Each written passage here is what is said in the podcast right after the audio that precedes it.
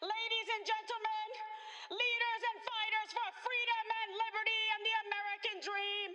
fighters for freedom and liberty and the American dream, the best is yet to come.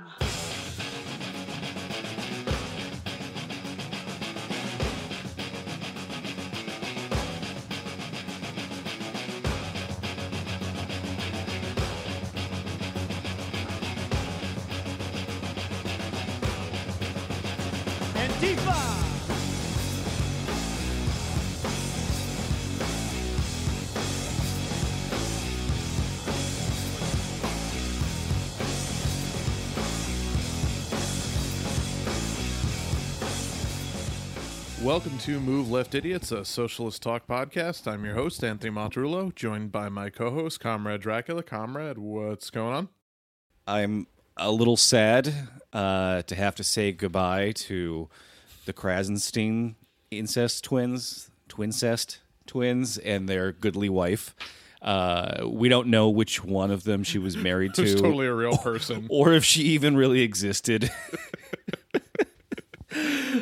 But just this morning, Missus Krasenstein, the uh, official Krasenstein brother account that they had to start after they got kicked off of Twitter, uh, gave this extremely long-winded signing off about how she they're closing down the account. Uh, and it was so full of, like, just, you know, people that call us grifters don't understand.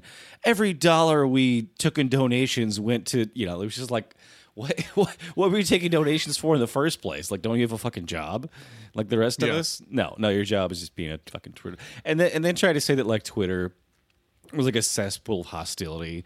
And somebody replied, like, yeah, you were half of it. Like, you were the worst part about Twitter. And then, the, like, halfway through, she she's like, oh, and one final word. And then, like, twelve tweets later, she's still going. It's just like, it's like what the fuck?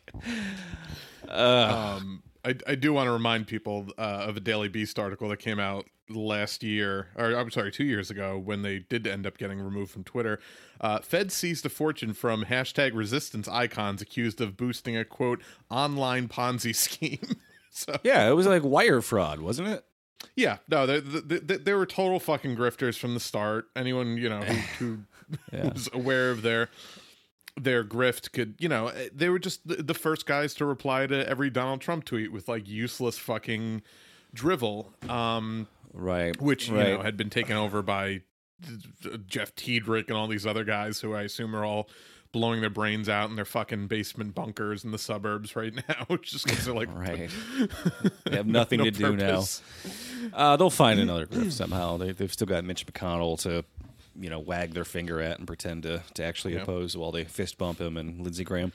Uh, so we love the F B I. We love the F B I. Right. U S A. Uh, yeah. You remember they had a podcast um, that lasted not only like ten months, and like their episodes were only like twenty minutes long too. Like they couldn't even like they, that's, that's little... the real sign of like you're grifting. Like that's any of the uh, like celebrity podcasts are like twenty to thirty minutes long max, because it's like, what's the bare minimum I have to do to put my name on this and sell like fifteen ads oh per show? Fucking Joe Biden's podcast lasted seven whole episodes before they shut that thing down, and he's about to be the president. Like yeah. Right. Oh, I'm sure he had important things to plan and go do, like figure out what green screen background he wanted to use today. Yeah, well, you know, up top, uh, first of all, before we get into it, I, I do want to wish you a happy Life Day, because uh, yesterday, as as we all know, uh, the the most cherished holiday of the season, Life Day, uh, took place. It was the uh, the premiere date of the Star Wars holiday special in in nineteen what was it seventy-nine oh, or eighty. So that's uh, officially B. Arthur's design- canon. B. Arthur's Star Wars canon. Look so, it up. So that is it's officially. Uh, recognized as Life Day in Star Wars uh, lore. Wow. So yeah. Unbelievable. And you, uh, your shit. goodly wife got you a nice little Baby Yoda uh, yeah, Life Day present. Doll, it's a- uh, toy. It's like it's like life size, right? Like if you're... It, it, it's, yeah, it's, I think it's actual size. It looks like it's maybe a foot, maybe maybe ten, eleven, twelve inches, and it's yeah. uh, the head's like hard plastic, but the body is like plush. Do it's you get actually, to like... feed it the, the last remaining eggs of the lineage of a, so of a rare do you get to species? Commit genocide with, with it? No, I don't think I don't, I yeah. don't get to do yeah. that. But no, it looks cool on my shelf. Um, cool. Yeah, cool. But uh, yeah, so that that's that's happening.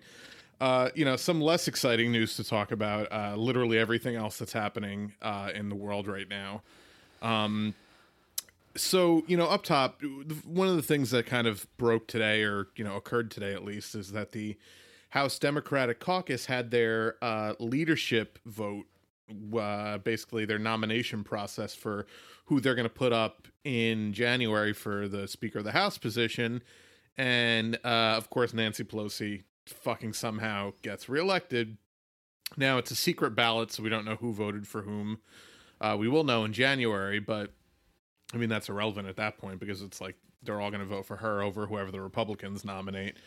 Uh, but again, I just, you know what? It, it's fucking amazing to me. Like, the, it, it's just, you know, uh, continue to, fu- and like, of course, I'm, you know, the Democrats mostly suck, like it, elected Democrats in Congress.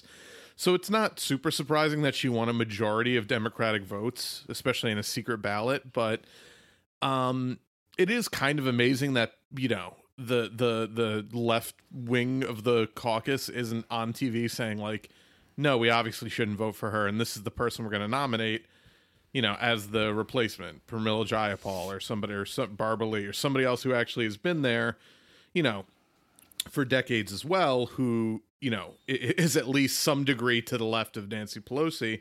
No, well, um, but A O C they don't even, calls they didn't even nominate anybody. Yeah, they, they don't. There's no point in fighting that fight because, you know, supposedly Pelosi says she's not going to run uh, for office at all in twenty twenty. Yeah, and we'll they didn't see. pass any kind of resolution to hold her to that because they trust her, which is a mistake because I guarantee she'll run again and say, well, but we don't have a clear, decisive, you know, protege for her. For the so good we got to country. Yeah, I mean, Feinstein's a fucking one hundred twenty years old, and she's still running and apparently not wearing a mask in the whole walking around of inside of Congress without a fucking mask, which I right. support, by the way. Please, please, Nancy, do that as well, please, please. I, I beg of you to. Yeah. Keep walking yeah. around without a mask on. You so yeah, but it's it, you know, like like today, A O C, who I've still been stringing along hope for, uh retweeted this fucking thread from this uh Gusano from South Florida named Debbie uh Mascaro Powell, who tried to explain that her loss was because, you know, people are afraid of Venezuela and are afraid of socialism. Uh she tweeted out, yes, the fear of socialism is real and ingrained for those of us who fled dangerous places in search of the American dream. My own father was murdered by a criminal with a gun in Ecuador. So she, she's equating her father's murder in Ecuador with socialism? Like, yep. what? How does... No, it makes sense. Makes what, sense. There's nothing to fucking do with it. But you just put those things alongside and you're like, oh, God, it's so, so terrible. Meanwhile, what's actually happening down there right now is the second hurricane in two weeks has hit Latin America. So, you know, you've got Ecuador, Honduras, Venezuela, Colombia, Costa Rica, Belize, uh, are just completely being obliterated by yeah. uh, this this last hurricane, Hurricane Iota, um, was apparently the largest hurricane recorded ever this late in November. Wow. Right. And is A O C tweeting about that? No. She's retweeting this person who's shaming socialism in Venezuela for, for her apparent loss to somebody who was even more right-wing than her. And she's like pure white, blonde hair, like nothing Latin about her. So, yeah, priorities. Yeah.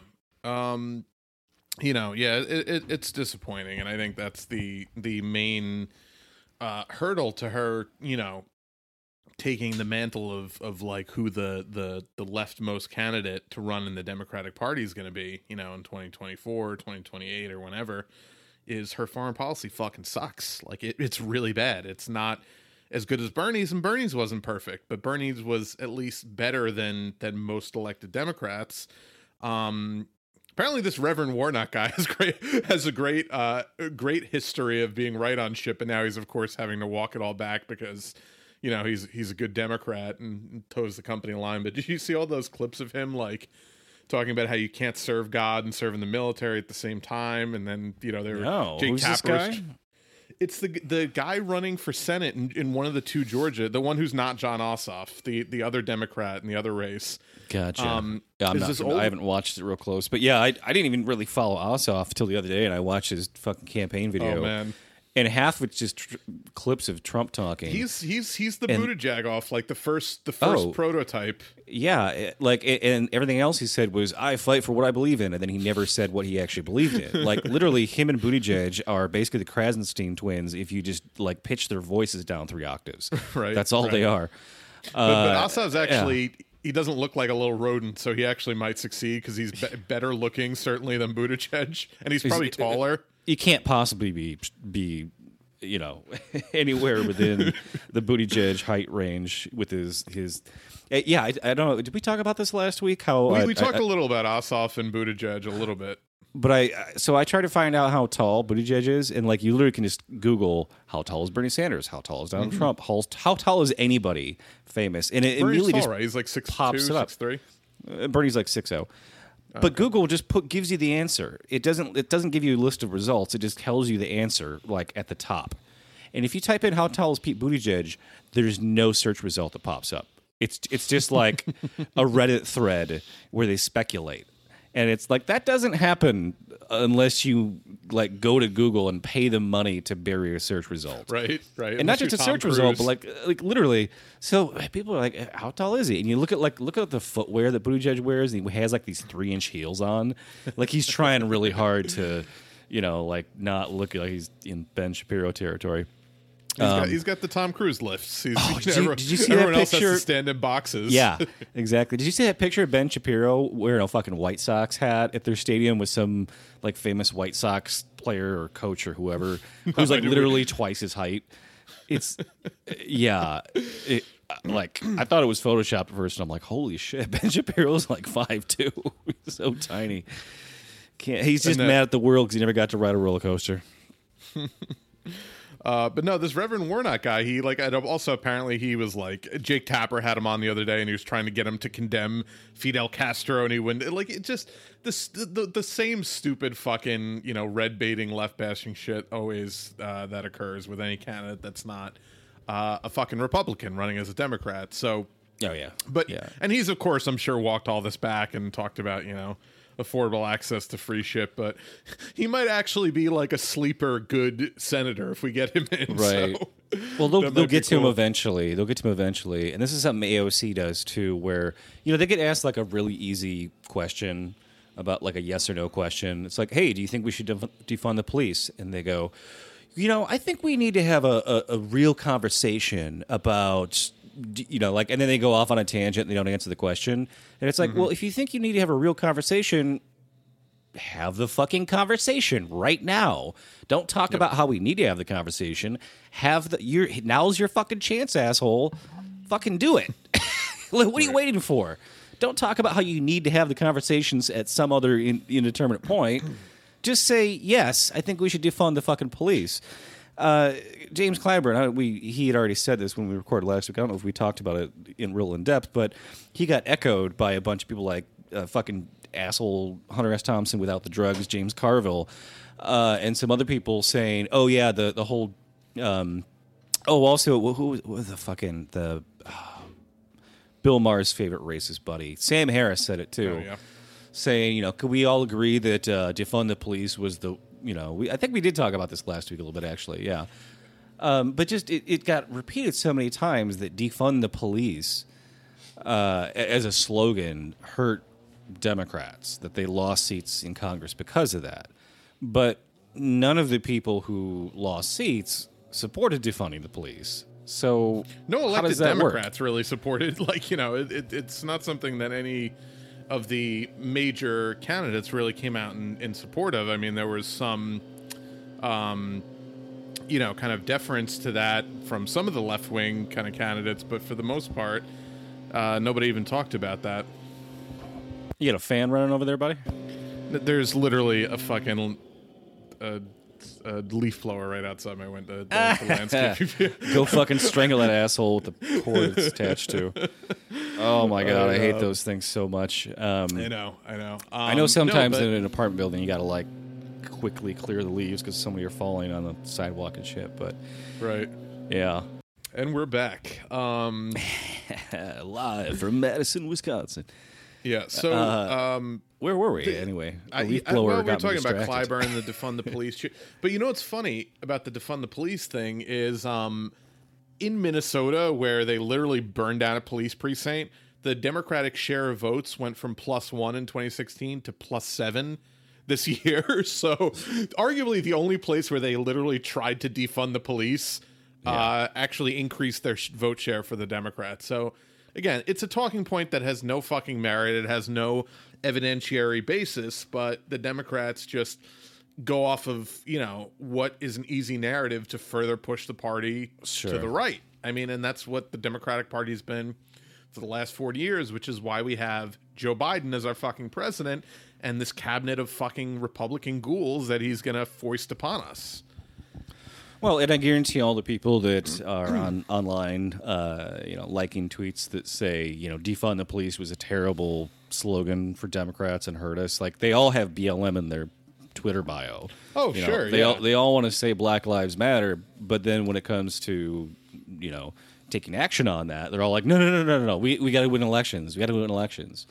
They'll and, still cross the street when a black person's walking towards them, but they'll they'll pretend right. that they care about their lives, you know, when, when they're talking about them. But since we're on the cops, this this one this quote from uh, this this sheriff in uh, New York State, it, basically Cuomo's trying to, you know, say there's a mandate that no more than ten people can be in any home at the same time for Thanksgiving, which, like, literally you can't tell people not. You can say you can't have more than ten people meet in public, right? But you can't say that about someone's own home. Like, you just can't. There's no there's no law possible that you, you can't can do make that. A law. No. You shouldn't have more than ten people over this year. It's a really fucking no. bad idea. You shouldn't even but have five, you know. No, I mean, you, you should... shouldn't have anyone you're not living with unless right. it's like a but, very tight circumstances. So, but you yeah. know, understandably, like, some police have, have you know, said, like, we can't force that. There's no way we can tell people how many people they can have in their own home. That's just like, that's, you know, and, and they're right. They're totally right. But this this one sheriff in New York State apparently had a viral post uh, here. He said, who and how many people you invite into your own home is your own business. Uh, this was uh, Fulton County Sheriff Richard Giardino, who wrote in a viral post on Facebook Sunday, adding that he'll leave it up to the people in his county to make the right decision on their own, and then entering homes to, quote, see how many turkey or tofu eaters are present, quote, end quote, isn't a priority for his office. So I love that, like, he th- turkey and tofu, like, he's winning over vegans and, and like, civil libertarians uh-huh. and, like, probably right-wing douchebags at the same time. Uh, yeah, just, like, you, you can't. You can't tell people how many people they can have in their own home. You can put out, like, a really positive messaging and saying, like, this is what we think is safe, and, you know, please be respectful of your loved ones, and don't cram a ton of you together because, like, your own health is at risk, right? But as soon as you say mandate, people just can be like, well, I don't have to do it because that's government tyranny, right? It's just, it like, frame it better, Cuomo, and the yeah, rest of you. Well, yeah, and, and I mean, you know, he's Cuomo's a fucking idiot, and he's, you know, he thinks he's... I, th- this is just the shit that he, he fucking totally Wait, is bungled. Is calling an hand. Italian an idiot a racial slur? I don't know. Is that? I'm Italian. It's okay. It's okay. I get right? to say it. Idiota. Yeah. Stunad. No. Um. So, I. So. Sing uh, it. Sing it. No. So. Fuck. What was I gonna say? No. It's, I mean, he's a fucking. You know. So he's an idiot. He bungled the handling of the pandemic from the beginning. You know. He he refused to close. Uh, and do a shutdown when he should have, and he waited weeks because he didn't want to uh, give in to de Blasio's demands. Because, again, he is him and de Blasio fucking hate each other, even though they're both, you know, basically serving the interests of, you know, the fucking, you know, the conservative fucking donors in New York. Uh, they hate each other for some reason because they're both egomaniacs. Uh, so de Blasio was like, hey, we need to shut down. And Cuomo's like, no, you cannot shut down, like, for weeks. And then they finally did. But I mean, that's the reason that New York State was by far the worst COVID uh, hotspot yeah. early on in the pandemic back in April. Fucking, you know, uh, thousands of people died for no reason. Um, and yeah, he's just he's just always made the wrong decisions. He always, like the rest of this country, makes decisions based on capital, not on health and not on, you know, science or public safety. And you know, that's why. And a lot of people have pointed this out because, like, like I said, you know, people shouldn't be gathering with people outside their household for Thanksgiving. But it's hard to tell people that when you've told them that it's okay to go to fucking work and go to school and do all this shit, which is, again, all of these things are not safe, but they're all in service of the fucking economy moving and not in service of public safety. So when the government says we're not going to fucking help you and we're not going to give you money and relief and, you know, shut everything down and pay everyone to stay home for, you know, six months, this is what fucking happens. Of course, people are gonna be like, well, fuck you. I've been going to work for fucking six months, you know, risking my life to sell you fucking, you know, a video game yeah. controller. Why am I not going to go meet with my relatives? Well, so- and they, they say it's for the sake of the economy, but they're letting small businesses close up shop like crazy. Every day there's like three more bars that shut down in Chicago here. Uh, four or five more restaurants shut down. Right, yeah, there's no demand because people know it's not safe. But like, the, well, they, the only you know, they also don't have any money to eat out. Like, yeah, what, I, I just tweeted this. Like, so I'm supposed to order takeout to keep restaurants alive on zero income and zero government stimulus. No, every place that goes out of business is a choice by the government. They're the ones closing neighborhood bars and eateries, not us. Right, yeah. Like they're the, the government said fucking trillions. Remember when they they invented like one point four trillion dollars to. Like just give to, to pump into the Fed for no fucking Fed, reason, and then it just vanished overnight. And it's like, yeah. you could have yeah, given that wrong. money to small businesses and people out of work, and they would have actually stimulated the economy by spending real money. He could have done yep. that, and they didn't. Yep. No, of course not. And again, I, I fucking have repeated this a thousand times, but it fucking infuriates me to this day. Joe Biden could have went on the campaign trail and said, I will give every American two thousand dollars a month through for the duration of this pandemic to stimulate the economy, to keep people uh, from having for, to keep people, you know, uh, from losing their homes, from being able to, you know, feed themselves and to keep these small businesses from going out of business. I'm going to give people money until the duration of this pandemic, you know, until the pandemic is over.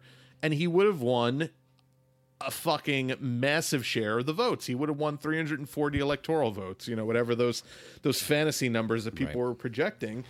And instead, but of course, they don't want was, the mandate. They don't want the mandate, right? They, no, of course they not. They don't want to actually have to do any of these things. So they can say, "Oh no, we," you know, like fucking Pelosi, uh, you know, says we can't do anything uh, progressive now because they have a, a slimmer majority in Congress, right? It, it's just right. like that. Like that kind of failure of of thinking, that kind of failure of leadership is is how she's been allowed to fail up her whole fucking career. um I actually have a really funny quote here from some fucking stooge. This is from the L A Times. Uh at a news conference, Democratic caucus chairman Hakeem Jeffries of New York uh sidestepped a question about what Democrats are doing to prepare for a future without Pelosi as speaker. This is this quote I'm about to read is hilarious because each sentence gets dumber than the last, the further it goes on here. So he says, there's a remarkable mix of experience. Uh, I assume he's talking about whoever like might replace her, right? Mm-hmm. Uh, Nancy Pelosi is a legendary speaker, one of the best we've ever done, period. Ever, period. So he must have like really emphasized that, that they put the like period after just one word there. Mm-hmm. She, of course, has my strong support. It's like you're not asking her about that. You're asking about what you, who's coming next. So what? Why this like bend the knee fealty bullshit? Like, what, what's the point there? Are you afraid of her? He thinks it's going to be him. They, his name always gets thrown around in right. like, the shit lib circles. So that's probably why. Then the next sentence here: uh, whatever happens in the future is going to happen. Like, uh, that's that's like the the. phrase, uh, no matter where you go, there you are. Like, what? It's just fucking nonsensical in its simplicity. Fucking like, what do you think for mystery men speak, right? Like, right. Jesus Christ. Ugh. Um, and then he says, during the Trump era, we've just been trying to get to tomorrow. Like, what? What does that have to do with any of the other things you just said? It just gets dumber and dumber. Like, where? It's, it's just what was you, well, like, what train of thought led you to, to that place? Right. That. It's just like, I'm just real quick. I want to read the whole thing again. There's a tremendous yeah. amount of experience. Nancy Pelosi is a tremendous speaker, one of the best we ever had, ever. Uh, she, of course, has been strong support. Whatever happens in the future is going to happen. During the Trump era, we've just been trying to get to tomorrow. Like, what? None of that had anything to do with what you're planning to do. None of that was do. the answer to the question you were asked. It's just like, right. he's like, was he running down a hallway away from the fucking interviewer as he yelled those words? Probably. During the well, Trump era, we're just been trying to get to tomorrow. And then so, and she was doing a press conference, and someone asked her about like losing all these seats that she lost, and she was like, "Well, I'm very proud that we we we won back. You know, we won con- once again won control." She acted as if it was a victory that they almost lost their fucking majority in the House, but held on by a slim margin, right. and didn't even win a fucking majority in the Senate. I mean, they the Democrats got demolished down ballot because turns out people only showed up to vote against Trump. Joe Biden didn't inspire a bunch of new voters to show up and vote for Democrats down ballot. So what happened? Fucking they got wiped out in an election where it's inconceivable that the Democrats wouldn't have won a supermajority or at least a large majority in both chambers of Congress, given how shittily the Trump administration and the Republicans who enabled him have handled the COVID uh, situation. And it's just... You know, it just proves they're pathet- how pathetic they are. But do you think anyone the, in the White House press corps would even ask her, like, her opinion on the fact that every Democrat who opposed Medicare for All lost, and every Medi- uh, Democrat who was running who supported Medicare for All won? Do you think they'd ever no. like pose the question to her like that? Because you don't you don't get into the press corps if you have a spine, because the only people that get into pr- the press credentials. Uh, for the press corps are like mainstream outlets, and they'll never actually, you know, right. anyone who works for those outlets who has a spine ends up getting fired or course, pushed out or resigns. The, the, or... the aspiring Jorge Ramoses of the uh, of the future. You're not a journalist, Jorge. Everyone knows this. Best Still the greatest ever. fucking Nicolas Maduro quote of all time. Come on, come on, Jorge. And then, they, and then they tried to say like, oh, he was detained by the you know authoritarian socialist government. It's like, that was yeah, in the same interview, was, by the way, where he got t- quote unquote detained. Like exactly, because because they, they fucking he was acting as a spy for one, and it's like uh, in in our country where uh, press freedom is enshrined as the, in the First Amendment, we arrested eighty journalists this summer in yeah. this country, where supposedly freedom of the press is is our most Uh, cherished right. We arrested and beat up eighty fucking journalists and shot at, you know, countless more of them. Like, you know, just all the different clips we saw of people with press vests getting shot at with rubber bullets and tear gas and fucking pepper spray. Like, it just, you know, yeah, yeah, we don't give a fuck. And a majority that. of those were credentialed journalists, people that had to get, sure. like, pay for their credentials, and they're wearing them that, like, the police have to vet them to, to get that. In the there first was the place. C N N guy on air. Yeah, like there was that video, that video of the C N N press guy getting fucking arrested yeah. on air during the protest. I mean, you know, just yeah, no. The, the police are a fucking far right militia, and you know, there, there's no reason to support their continued existence. But right, um, and still Democrats speak- are like, oh, defund the police. That's too. That's like defund the police doesn't even. It's not even abolish the police. It's just like, hey, what if we didn't spend forty percent of the city's budget on these assholes and their fucking pensions so they can retire after ten years and, you know, earn sixty percent of their highest wage they had. Like, that's, you know, those, those fucking cops that were retiring in New York City saying that, like, oh, the Black Lives Matter movement's made it too stressful to be a cop. It's like, no, they were they were retiring because they maxed out their salary and they knew that, like, that's they didn't have to work anymore is the reason. Yeah, yeah. Yeah, so, um, and by the way, just to just to kind of give you a sense of how uh, Democrats view uh, view us, view leftists, and view any kind of, you know, socialist or social movement within the party, or, you know, trying to even push the party, uh, Hunter Walker, who's a White House uh, correspondent, uh, tweeted this earlier. Uh, a Democratic operative, uh, de- excuse me, a Democratic operative just talked to me about their frustration with young woke progressives. Quote, "I'm ready to burn Generation Z down with a flamethrower from atop a bus. If you're under twenty-three, I have no use for you."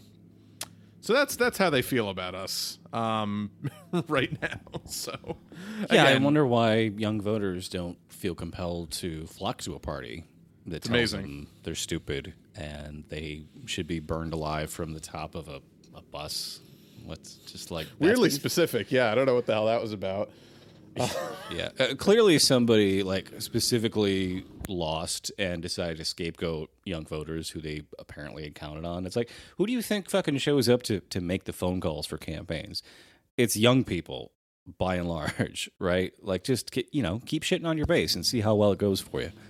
Yeah, it's, it's going great so far. And yeah, and the idiots like fucking Alison Spamberger, whatever the fuck her name is, that uh, on that Democratic caucus call was like, I never want to hear the word socialism again. It almost cost me my seat. Uh, she actually increased her vote share from last time, but she also narrowly won last time because she's terrible, and I don't know why anyone would fucking vote for her. Um, but yeah, so they can all go fuck themselves. I have no interest in being in a party with them. No. Um, yeah, and, and we're going to talk about Biden's... Well, yeah, let, uh, let's get into Biden's cabinet picks because... here, and d- just... confirming why, you know, like I, I, I voted for him so that no one could tell me, well, it's your fault if he lost, right? And also so people could, if he won, see how terrible he's going to be. And uh, I, I've been, like, feeding all of his, like, corporate lobbyist cabinet picks, you know, sending information to my mother to be like, hey, look at this. She's like, oh, you're kidding me. And I'm like, how are you surprised by this? This is exactly who he said he was going to be. I'm going to have a sternly worded conversation with him next time. I'm, I'm going to write, uh, oh, what's that fucking, um, what's the perennial senator from Michigan? What's her name? Stabenow? Stabenow. I'm going to write my Senator Stabenow a sternly worded email. And like, yeah, she's going to read that and care. Yep. Uh, so, right. yeah, you, you can go ahead and get yeah, started so, here. With yeah, the... so obviously the big the big one was the chief of staff, um, which he named, I think, you know, late last week as uh, Ron Klain, who is a uh, veteran of, of the White House. He served, uh, I believe he served with, he was Gore's chief of staff at one point, and he was Biden's kind of, uh, he, he, he served various functions in multiple different White Houses, but he's, you know, one of these Clinton, Obama, kind of Gore era guys. Um, and, of course, since leaving uh, office, uh, was a uh, venture capital executive uh, and a lobbyist. And I know you have some you have some uh, other details on his kind of post-D C yeah, work. Yeah, so there, there was an article. I don't know if it was – it's actually – no, this was from Fox News because, like, if you look at if you look these guys up, anything on Politico or The Hill or N P R – is just a puff piece that feels like it was written by the Biden campaign itself, which they probably did. It was like, probably just was, send yeah. us send us your press release and we'll just quote from it. That's all they fucking do, right, as journalists in, in, in that sphere. So you'd never know their actual records. So, like, now we have to go to Fox News to find out, like, real shit. Like, great. Wonderful. So this was a headline. It was Biden appoints two former lobbyists to senior staff. Biden's chief of staff pick, Ron Klain. Uh, and Steve Ricchetti, his campaign chair, who was just named counselor to the president, uh, both did time in the lobbying industry. Uh, Klain, in between serving in the Clinton and Obama White House, was a lobbyist for the K Street firm O'Melveny and Myers. His clients included Fannie Mae, the mortgage giant who used taxpayer money to buy up subprime mortgages and fought off strict regulations from lawmakers with the help of O'Melveny and Myers. Right, so it's like... So weird that Joe Biden doesn't want to cancel all of our student debt when his chief of staff used to work for Fannie Mae. It's kind right. of amazing. So uh, Ricchetti co-owned a lobbying firm with his brother, Jeffrey Ricchetti, uh, for more than a decade. Their firm, Ricchetti Incorporated, worked with pharmaceutical companies Eli Lilly, Novartis, and Pfizer. Uh, and he was apparently there when they had some... It was some kind of controversy with uh, people that, like having to basically... like some kind of lottery... bullshit where they had to like apply for um some like you know we need these drugs but can't uh you know for like life-saving purposes but can't afford them, and out of ten thousand applications they approved only thirty of them. Oh, it was just great. Like literally you you could just give these pills away to people like who are begging for them so they don't die, and you're like nah nah nah thirty of you out of ten thousand, that's enough, we did our job.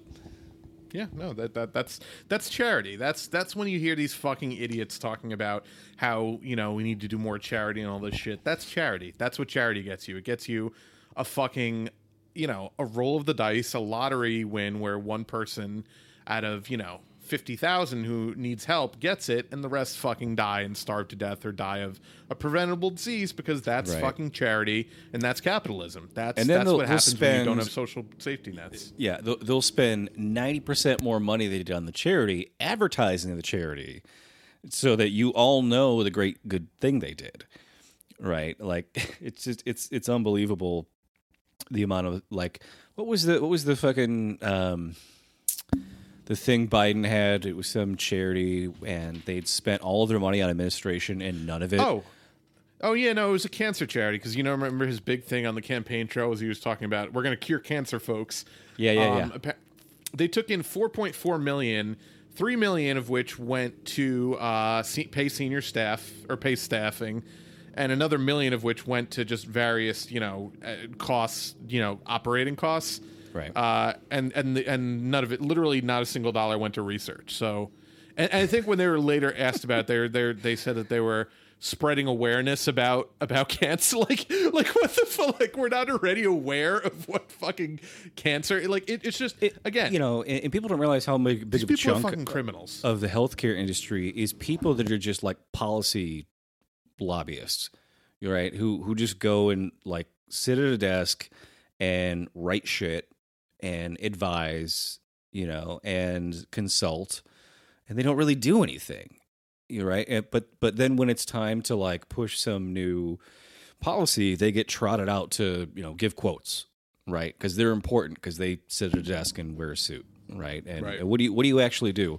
Uh, I'm uh, work administration consultant thing. Like, they don't do anything.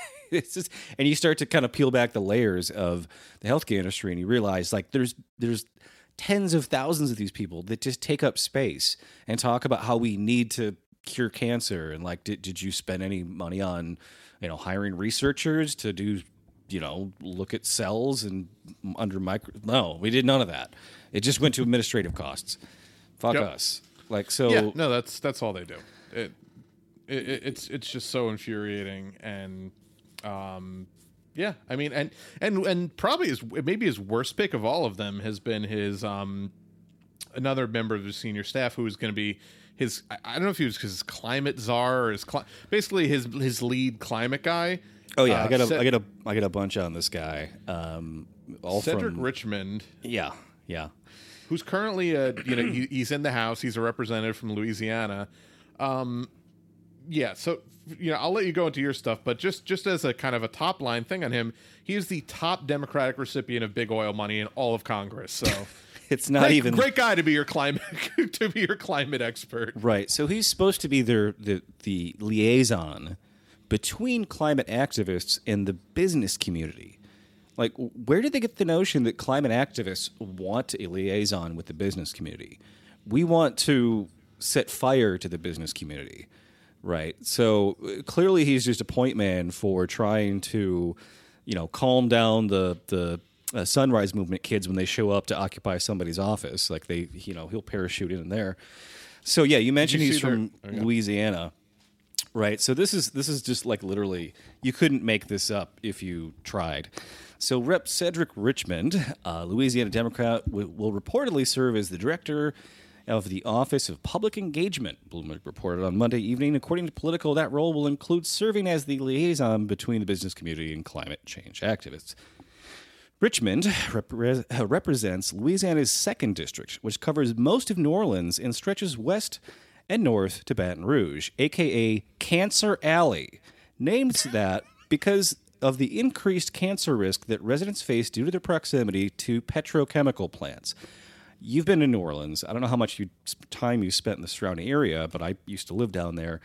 Uh, it's like, you can't throw a stone without hitting a, a fucking An oil uh, rig or oil fucking... tank, you know, just like the refineries with all the fucking uh-huh. like pipes sticking up in the air with like a flame coming out of it and everything.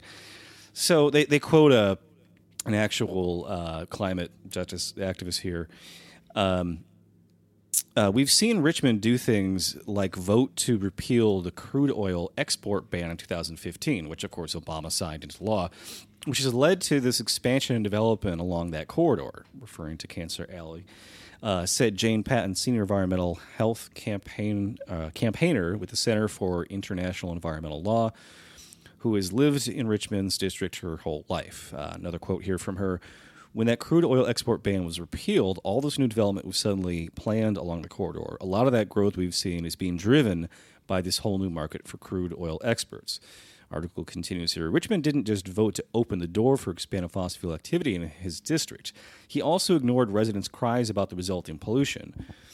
Um, uh, they they cite somebody else here, but I don't have their first name. Last name is Rolfs, for instance, has spent near, or maybe that's a organization, I'm not sure. Um, R O L F E S is how it's spelled. Has spent years campaigning against Formosa Plastics' proposed uh, proposal to open up a nine point four billion dollars A dollar chemical complex in Cancer Alley um, uh, in Saint James Parish, which would be one of the largest plastic plants in the country. PaulPublica found that the new plant's emissions would be more than triple the amount of exposure to cancer-causing chemicals in what is already one of America's most polluted zip codes. It would also release an enormous amount of climate-warming emissions, thirteen point six million tons each year, per a Louisiana Department of Environmental Quality permit. Like, they just...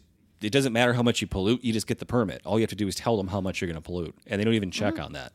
They don't, whatever amount you want to do, you just have to pay a higher fee for the permit to do it.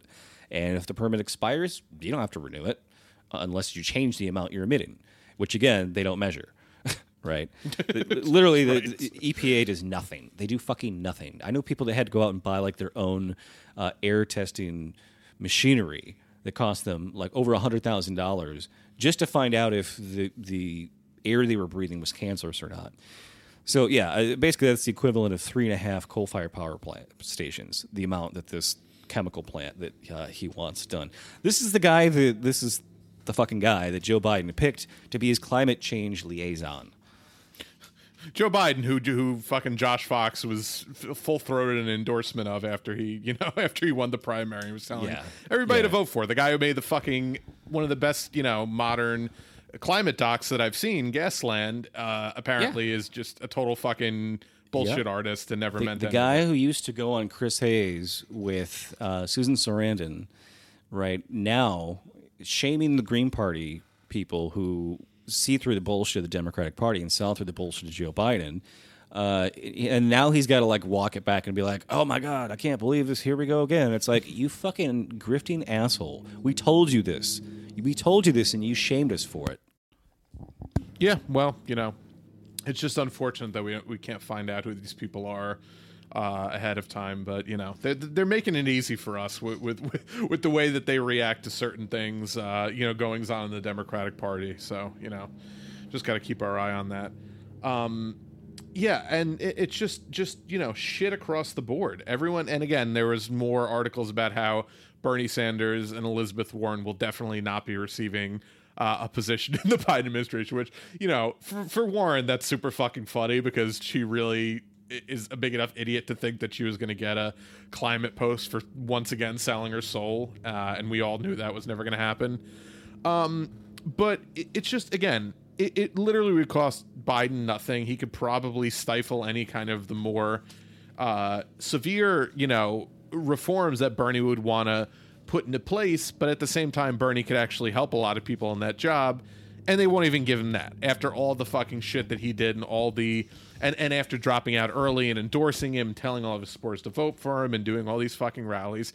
They fucking hate us. They have they want nothing to do with us. They disdain us. So, again, why you ever would fucking vote for this, you know, anyone in this shitty party or tell somebody, you know, to vote for someone in this shitty party is fucking beyond me because they disdain us. They fucking want nothing to do with us. And, you know, I, I, I will, I will respect their wishes and have nothing to do with this fucking party because it, it's just, they, they, they can't be, they can't piss in our face any more than they already have. Like, I don't understand why people still think that it's just like, oh, well, we can move Joe Biden left. Like, it's it's laughable. He's to the right of Donald Trump on a lot of significant issues. And that's really fucking saying something because Donald Trump is a, you know, a, a conservative nightmare. He's not a neocon, but he's definitely a conservative fucking nightmare. Um, oh, if he was a neocon, they'd have no problem with him. You know, no, it's, no. If he was a neocon, he'd be, be welcomed into Democratic circles because the entire Democratic Party are fucking neocons. Uh, yeah. Judging by, you know, the response to this recent kind of Trump uh, foreign policy doctrine, or, you know, whatever you want to call it. And for whatever reason he's doing it, he's really been trying to make a point out of getting uh, the troops, or at least a good number of troops, out of Afghanistan and Iraq before he leaves office. Um, and again, you know, I don't know why he's doing which, it. Which Joe Biden said would be finished by two thousand fourteen. Joe yep, Biden yep. tweeted out that all of our troops would be out of out of Afghanistan by the end of two thousand fourteen. And Obama, like, retweeted it. So right. it wasn't just a gaffe. Whoops, whoopsie. Um, and again, we know that once Joe Biden gets in office, not only is he not going to take troops out, there's a good chance he'll end up surging troops and using some flimsy justification. And liberals will go along with it and say, well, of course, you know, we need to, for national security, per- you know, you're just the standard fucking Bush-era conservative talking points that every Democrat now mimics. And I want to play you a clip here from fucking Tammy Duckworth, who is a senator, uh, I think from Illinois or India. I forget where she's from, but she is an Iraq war veteran. She's the one who's in a wheelchair because I think she's either she either lost their legs in Iraq or their crypt, whatever it was. Um, and, and just tell me what, what party you think a person like this is from when one person is talking about pulling troops out of a fucking mess of a situation that we've been in for nineteen years in Afghanistan, by the way. Apparently, it's still it's still not time. They're still not ready. nineteen years later, they're still not fucking ready. But this is this is this is her response to, to the news of Trump potentially pulling troops out. All of the military commanders have spoken up and said this is the wrong thing to do. We want our troops home, but let's not bring them home in, in body bags. And that's potentially what's going to happen if this president gets his way and puts his own political timeline ahead of our national security. Hey, what? You know, the, uh, the the the tobacco executives say that it's really harmful for the public health if we uh, if we if we tell people that they shouldn't smoke cigarettes. Yeah, let's let's ask the generals what they think about pulling troops out of this fucking endless war that we have no fucking reason and no goal and no purpose of being in, and that we never did in the first place. What, what let's see the, what they the think. Body bag comment. What is, th- what sense does that even fucking make? You, you know, bringing people home that, that that that's gonna that's gonna endanger their lives when we get them out of this nightmare situation that that they're in, that we've created. Like, it, I don't understand her thinking there. What what does that even mean? What is I literally she even fucking talking you. about? Oh, if we, you know, like the, the if everyone starts leaving, then like the last three guys that are there are going to be vulnerable and they'll get killed. Like, what? That's not how fucking uh, uh, that's not how you do it. For one, no. Great, let's pull them all out at once then. Get them all on a big fucking freighter and. Is she implying that, like, the, the the planes bringing the troops home are going to crash into the ocean or something? Like, that, it fucking literally makes no goddamn sense. The reason, you know, that any sane person ends a war is to prevent them from having to come home in body bags, is to save fucking lives, is to stop the oppression of people who've been, you know, essentially living under warfare for, I mean, God, it was the, Russia, Soviet Union was all of the eighties. Right, and then Rambo went over there and helped him out. Uh, and then, like, literally, like, the last twenty years, we've been at war there, right? And it achieved all of nothing because uh, the people that did nine eleven were from Saudi Arabia. Where'd we catch bin Laden? Pakistan. So what the fuck were we doing in Afghanistan for the last two decades? Not a goddamn thing. I bet you had nothing people. to do with oil. I'm sure that that wasn't. Yeah. That wasn't.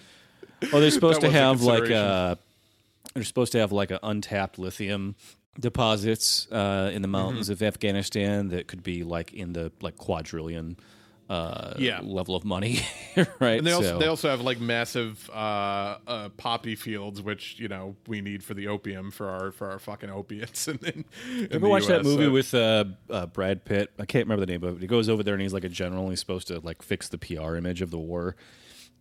And he's oh no, he's I wanted lot- to watch that. It was a Netflix movie, right? I, I think so. It was pretty good, and it's. God, it sucks to see, uh, you know, uh, Brad Pitt play like an out-of-touch boomer dad character because you're just like, I know you're not that. That's not who you are. And no. he's like, he's trying to get them to like figure out how they can not sell, uh, you know, grow poppies. He's like, why can't they just grow cotton? And somebody has to explain to them that like the because of a predatory trade deal that like we won't we won't allow them to grow uh, cotton in their country, like, or we'll apparently bomb them more or something. And he's so, like, it just kind of reveals like how we have our, you know, our boot on the neck of every third world country, uh, whether it's through trade or whether it's through, you know, doing coups or just out, out, all out war. Um, and he's like, he's just like learning all these things and doesn't understand why like every country can't just pull itself up by its bootstraps. And it's like, cause America is literally like holding its head underwater, drowning it slowly yeah. for eternity. It, it's just amazing to me that people can. I know this seems like it's out of left field, but it's just where my mind went. That people could still watch Star Wars and not think that we're the fucking empire, like because we so clearly are, and they he so clearly takes every aspect of the way that the empire expanded their power structure from what we literally do. Like our, our foreign policy is the fucking foreign policy of right. the Galactic Empire, occupying well, other countries, stealing their resources, fucking you know. Yeah. Like, that's why you have Facebook groups called things like uh, Conservatives Identifying with the Villain Again, and sounds like you've never watched Star Trek, but okay. you know, exactly. Things, things like that. Like when you get find like like libertarian Star Trek fans, and it's like, what show were you watching? Like, how did you walk away from that thinking it was anything other than fully automated luxury gay space communism? Right, right. Yeah, yeah.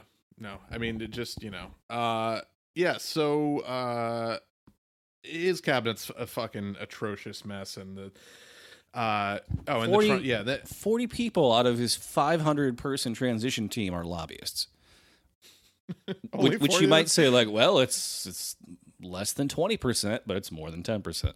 Yeah, right. It's just yeah, no, it, it, total nightmare. But yeah, and and as far as the Trump thing, I don't know, you know, why he's doing it necessarily. I think that to some aspect, like to some degree, there's an aspect of him where he just doesn't like the people that it's pissing off, and then he's doing it to piss them off. Like, you know, there's that that great uh, tweet exchange he had with John Bolton the other day where he called him like, you know, one of the dullest, oh, yeah. most ridiculous. Like, it, it's just, I, I genuinely think that he's not that much more complicated than exactly what he shows us as his public-facing persona. Oh, it's totally and, true. I, I love that he, he was like the, the only the only idea John Bolton had was let's start another war. He like trolled him with that line. As though you couldn't be dumber than just like thinking of another war to, you know, like that's right, right.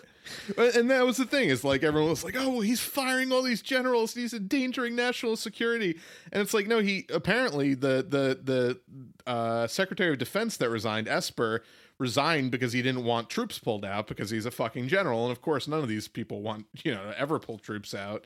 That's our permanent fucking war state. And it's it's actually kind of a genius in a way, because then what's going to happen is that Biden is either going to have to stand pat with that, or he's going to have to send troops back, and it'll make him look like the fucking war hawk that he is. So it, it, it's kind of, mm-hmm.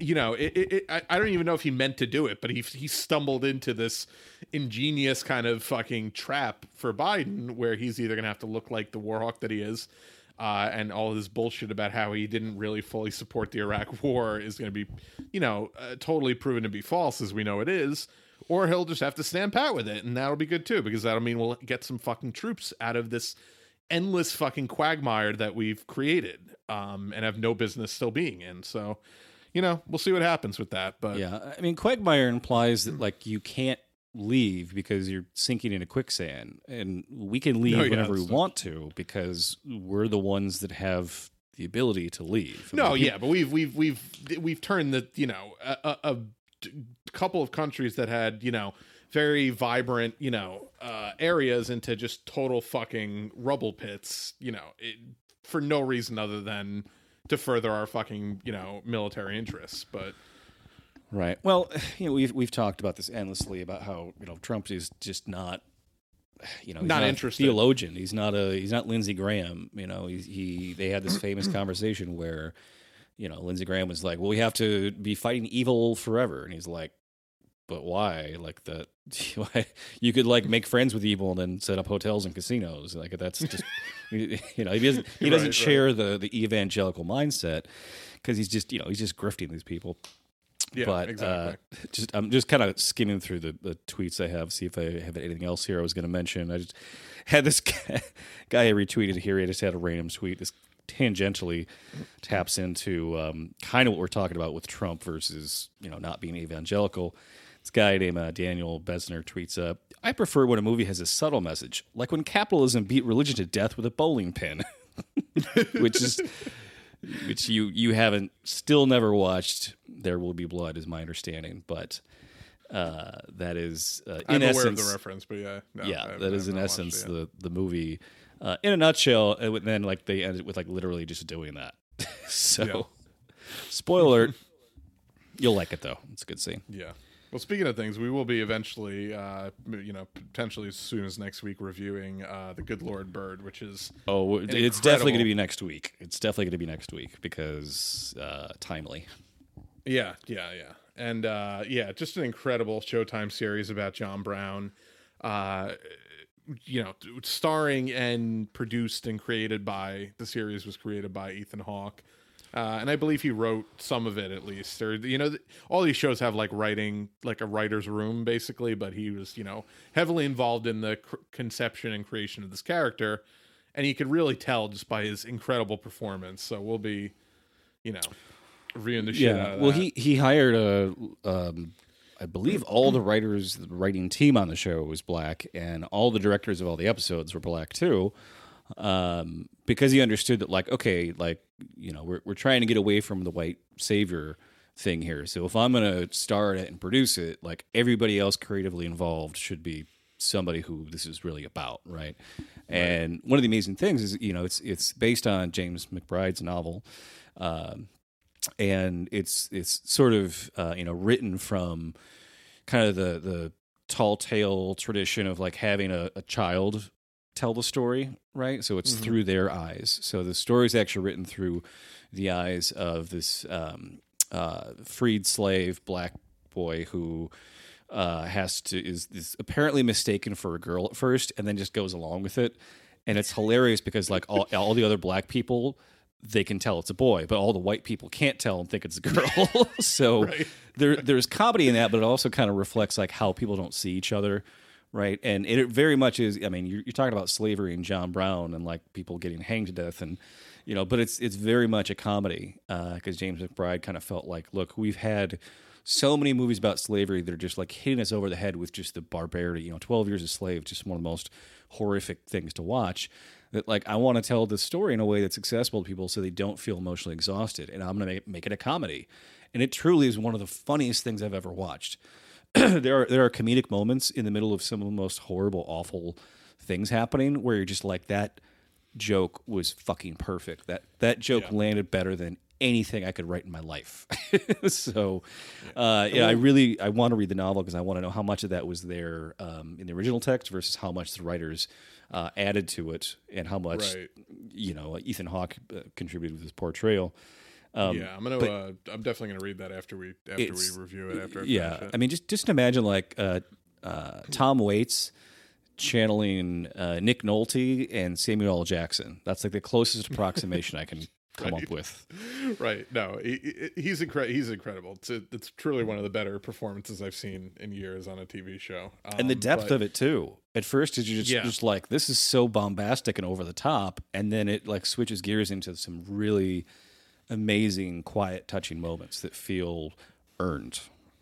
Yeah. And we'll review that in depth next week, but um yeah, and and I think I remember saying to you after watching either the first, maybe it was both the you know the first two episodes, like, this is what Tarantino, and I like this movie, so I'm not shitting on it, but this is the tone Tarantino wanted for Django. Like, this is like a much better version of that, like where it's where it's actually historically significant and also funny and also like violent and all, like all the shit that like I I, I enjoyed about Django, but like mm-hmm. without the the kind of messy Tarantino-ness oh, of it and all. And all those, you know? All the characters in Django are very one to two dimensional. There's Cartoonish, no three dimension, yeah. right? And and this has so much more depth and thought put into it, uh, you know, because it's based on a novel, I think, but also because, you know, like I watched a bunch of Zoom interviews with Ethan Hawke where he, they're like hours long. He did like three of them, and they're each an hour long. And he's, he had some amazing things he said, but he was just like, I can't believe there's not twenty-five movies about John Brown.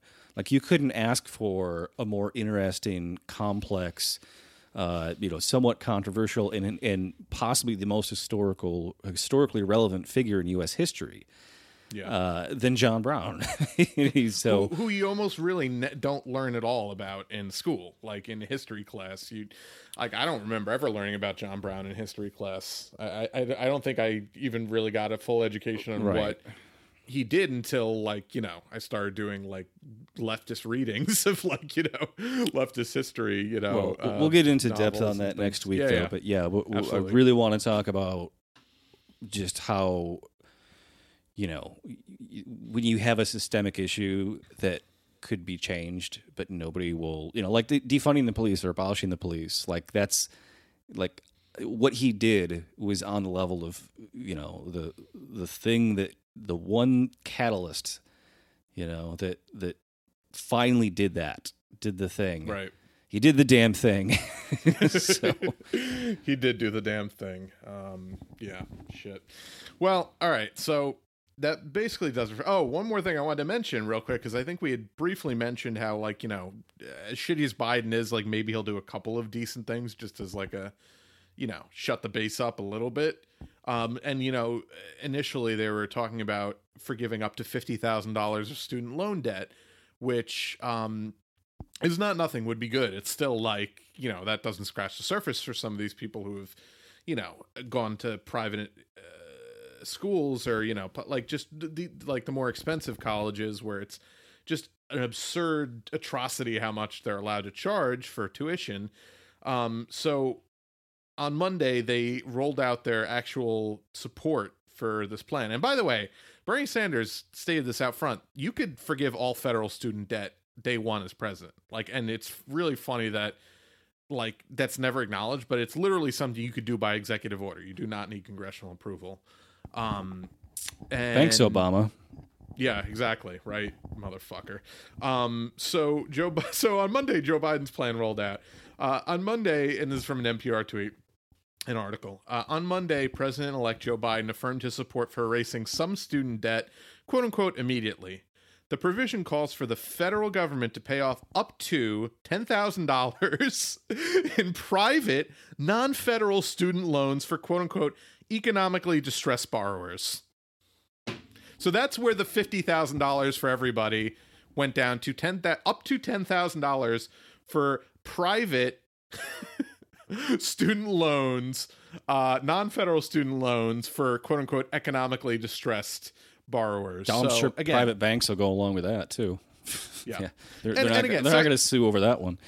It's like his public option, which went from an actual public option that everyone could buy into for, to, you know, privatizing Medicaid, basically, which is what it is now. It's just less than useless to yeah. fucking slap in the face to people that owe... and. Yeah, and by the end of the day, it'll just be like, oh, we're going to increase Pell Grants two percent. Right, That's what exactly. the final thing's going to be. By the way, somebody somebody did the uh, numbers on this. ninety-two percent of loans are federal student loans, so this does almost nothing. Only eight percent of loans would even qualify for this, and only yeah. up to ten thousand dollars, and only if you're, quote-unquote, economically distressed, which probably means you have to be it's... in the same income bracket that you have to be in for Medicaid, which is, you know, a, a super low amount. It's, it's uh, literally, it's it's Gene Wilder shrieking, you get nothing, you lose. and again, and again, I want to remind people, he could literally, with the wave of a pen, erase all federal student debt on day one in office, and he refuses to do so. That is a choice by the Democratic fucking president who just decides to let everyone live with crippling debt in the middle of a fucking pandemic where nobody has jobs and nobody can afford to fucking pay loans or pay anything, by the way.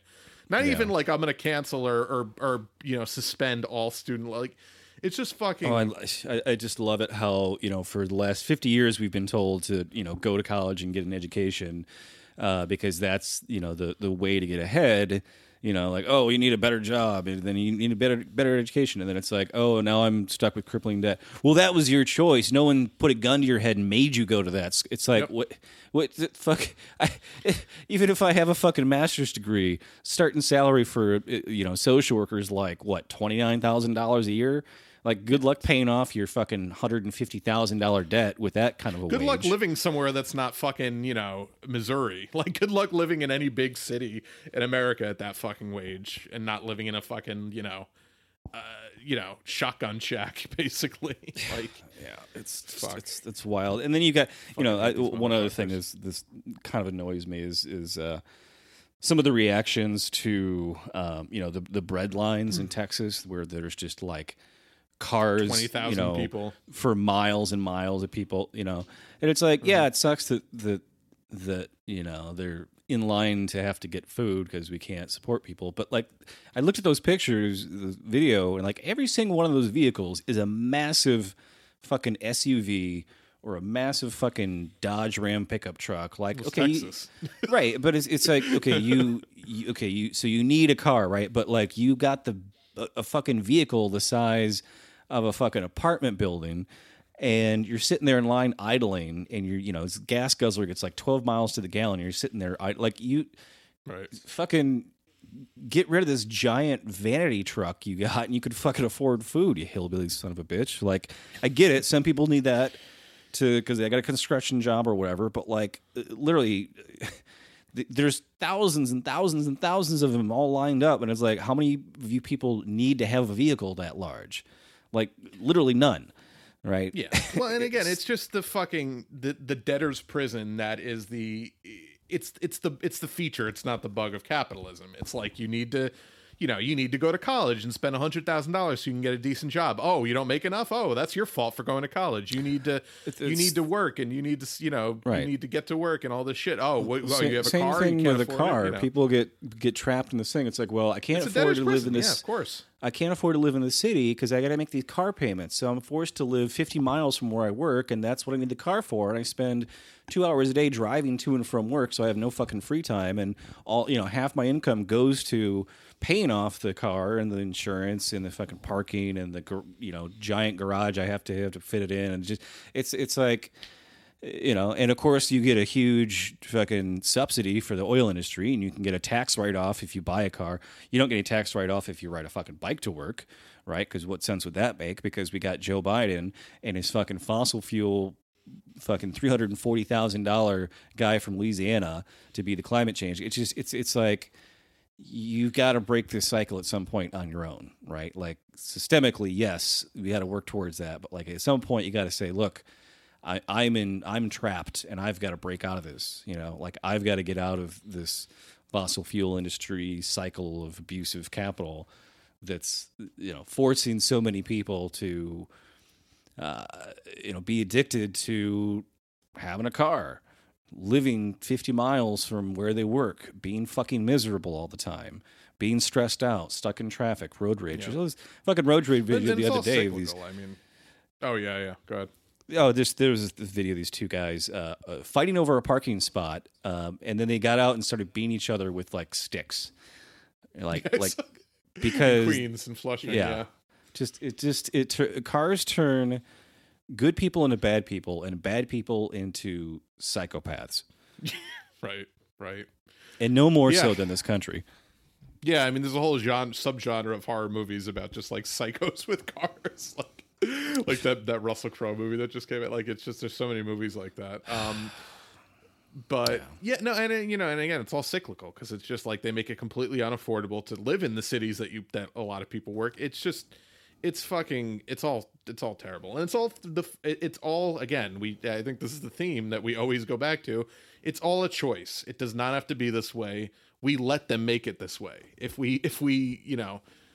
Like actually stood up to these motherfuckers, they couldn't keep exploiting us and using our fucking labor and siphoning all of the money that we're rightfully owed for all the fucking productivity that we give them, you know, up to the top of right. the fucking pyramid. And that's that's what we let, we've let happen for decades in this country, and now it's completely toppling over because we're so top heavy as a country and as an economy that it's, you know, something like this pandemic has completely exposed how completely unsustainable this fucking system is. But you know, there's still right. idiots who are so brainwashed right. they'll never well, acknowledge if, that if we've got billions of dollars to give to the fossil fuel industry to to you know make sure that those people in those bread lines are still addicted to their cars, why don't we have billions of dollars in stimulus money to make sure that Americans don't have to wait in those bread lines? Right, like why yeah, why can't, can't you buy just... fucking groceries from their local grocery, you know, like, right.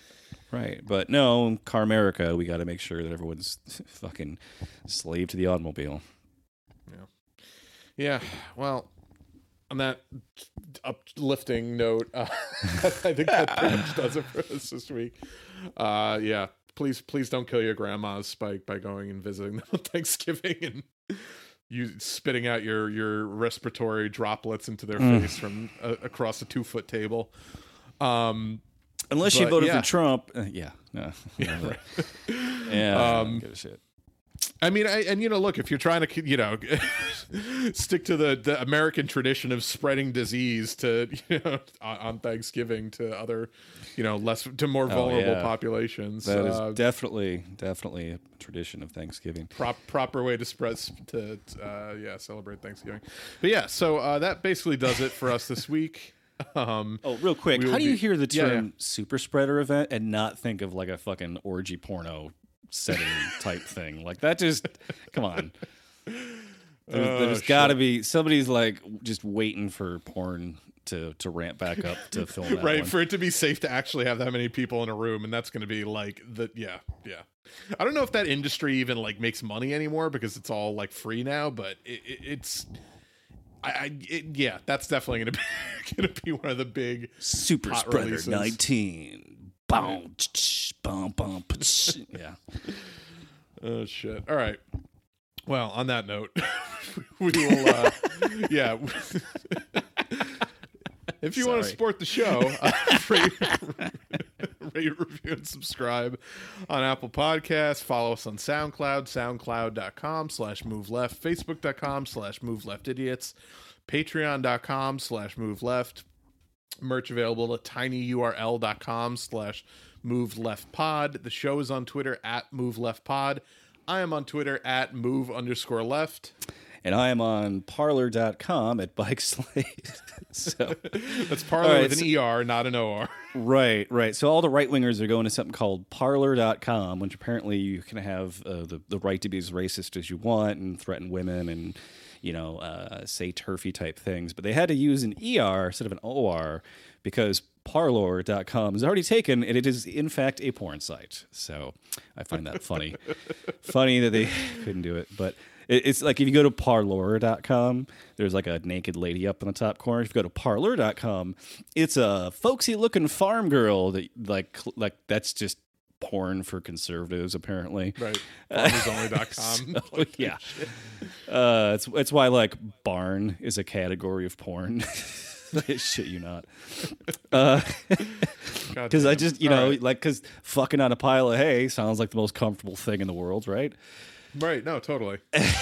So, yeah, I am on if Twitter. If I saw that, I would just expect Michael Myers to be, like, you know, coming out from behind the thing and impaling them with a uh, with a pitchfork. With a pitchfork, right. For. Yeah. Exactly, exactly. Um, so, uh, yeah, I, I am on Twitter at Bike Slutty. Yep, we'll see you next week.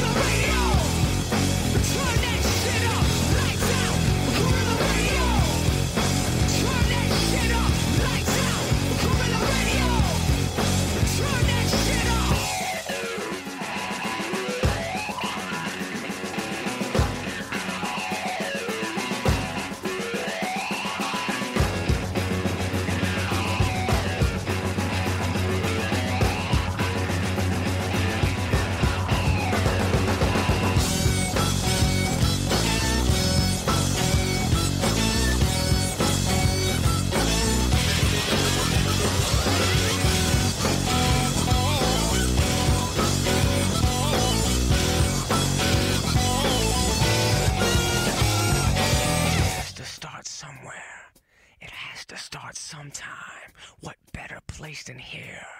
What better time than now?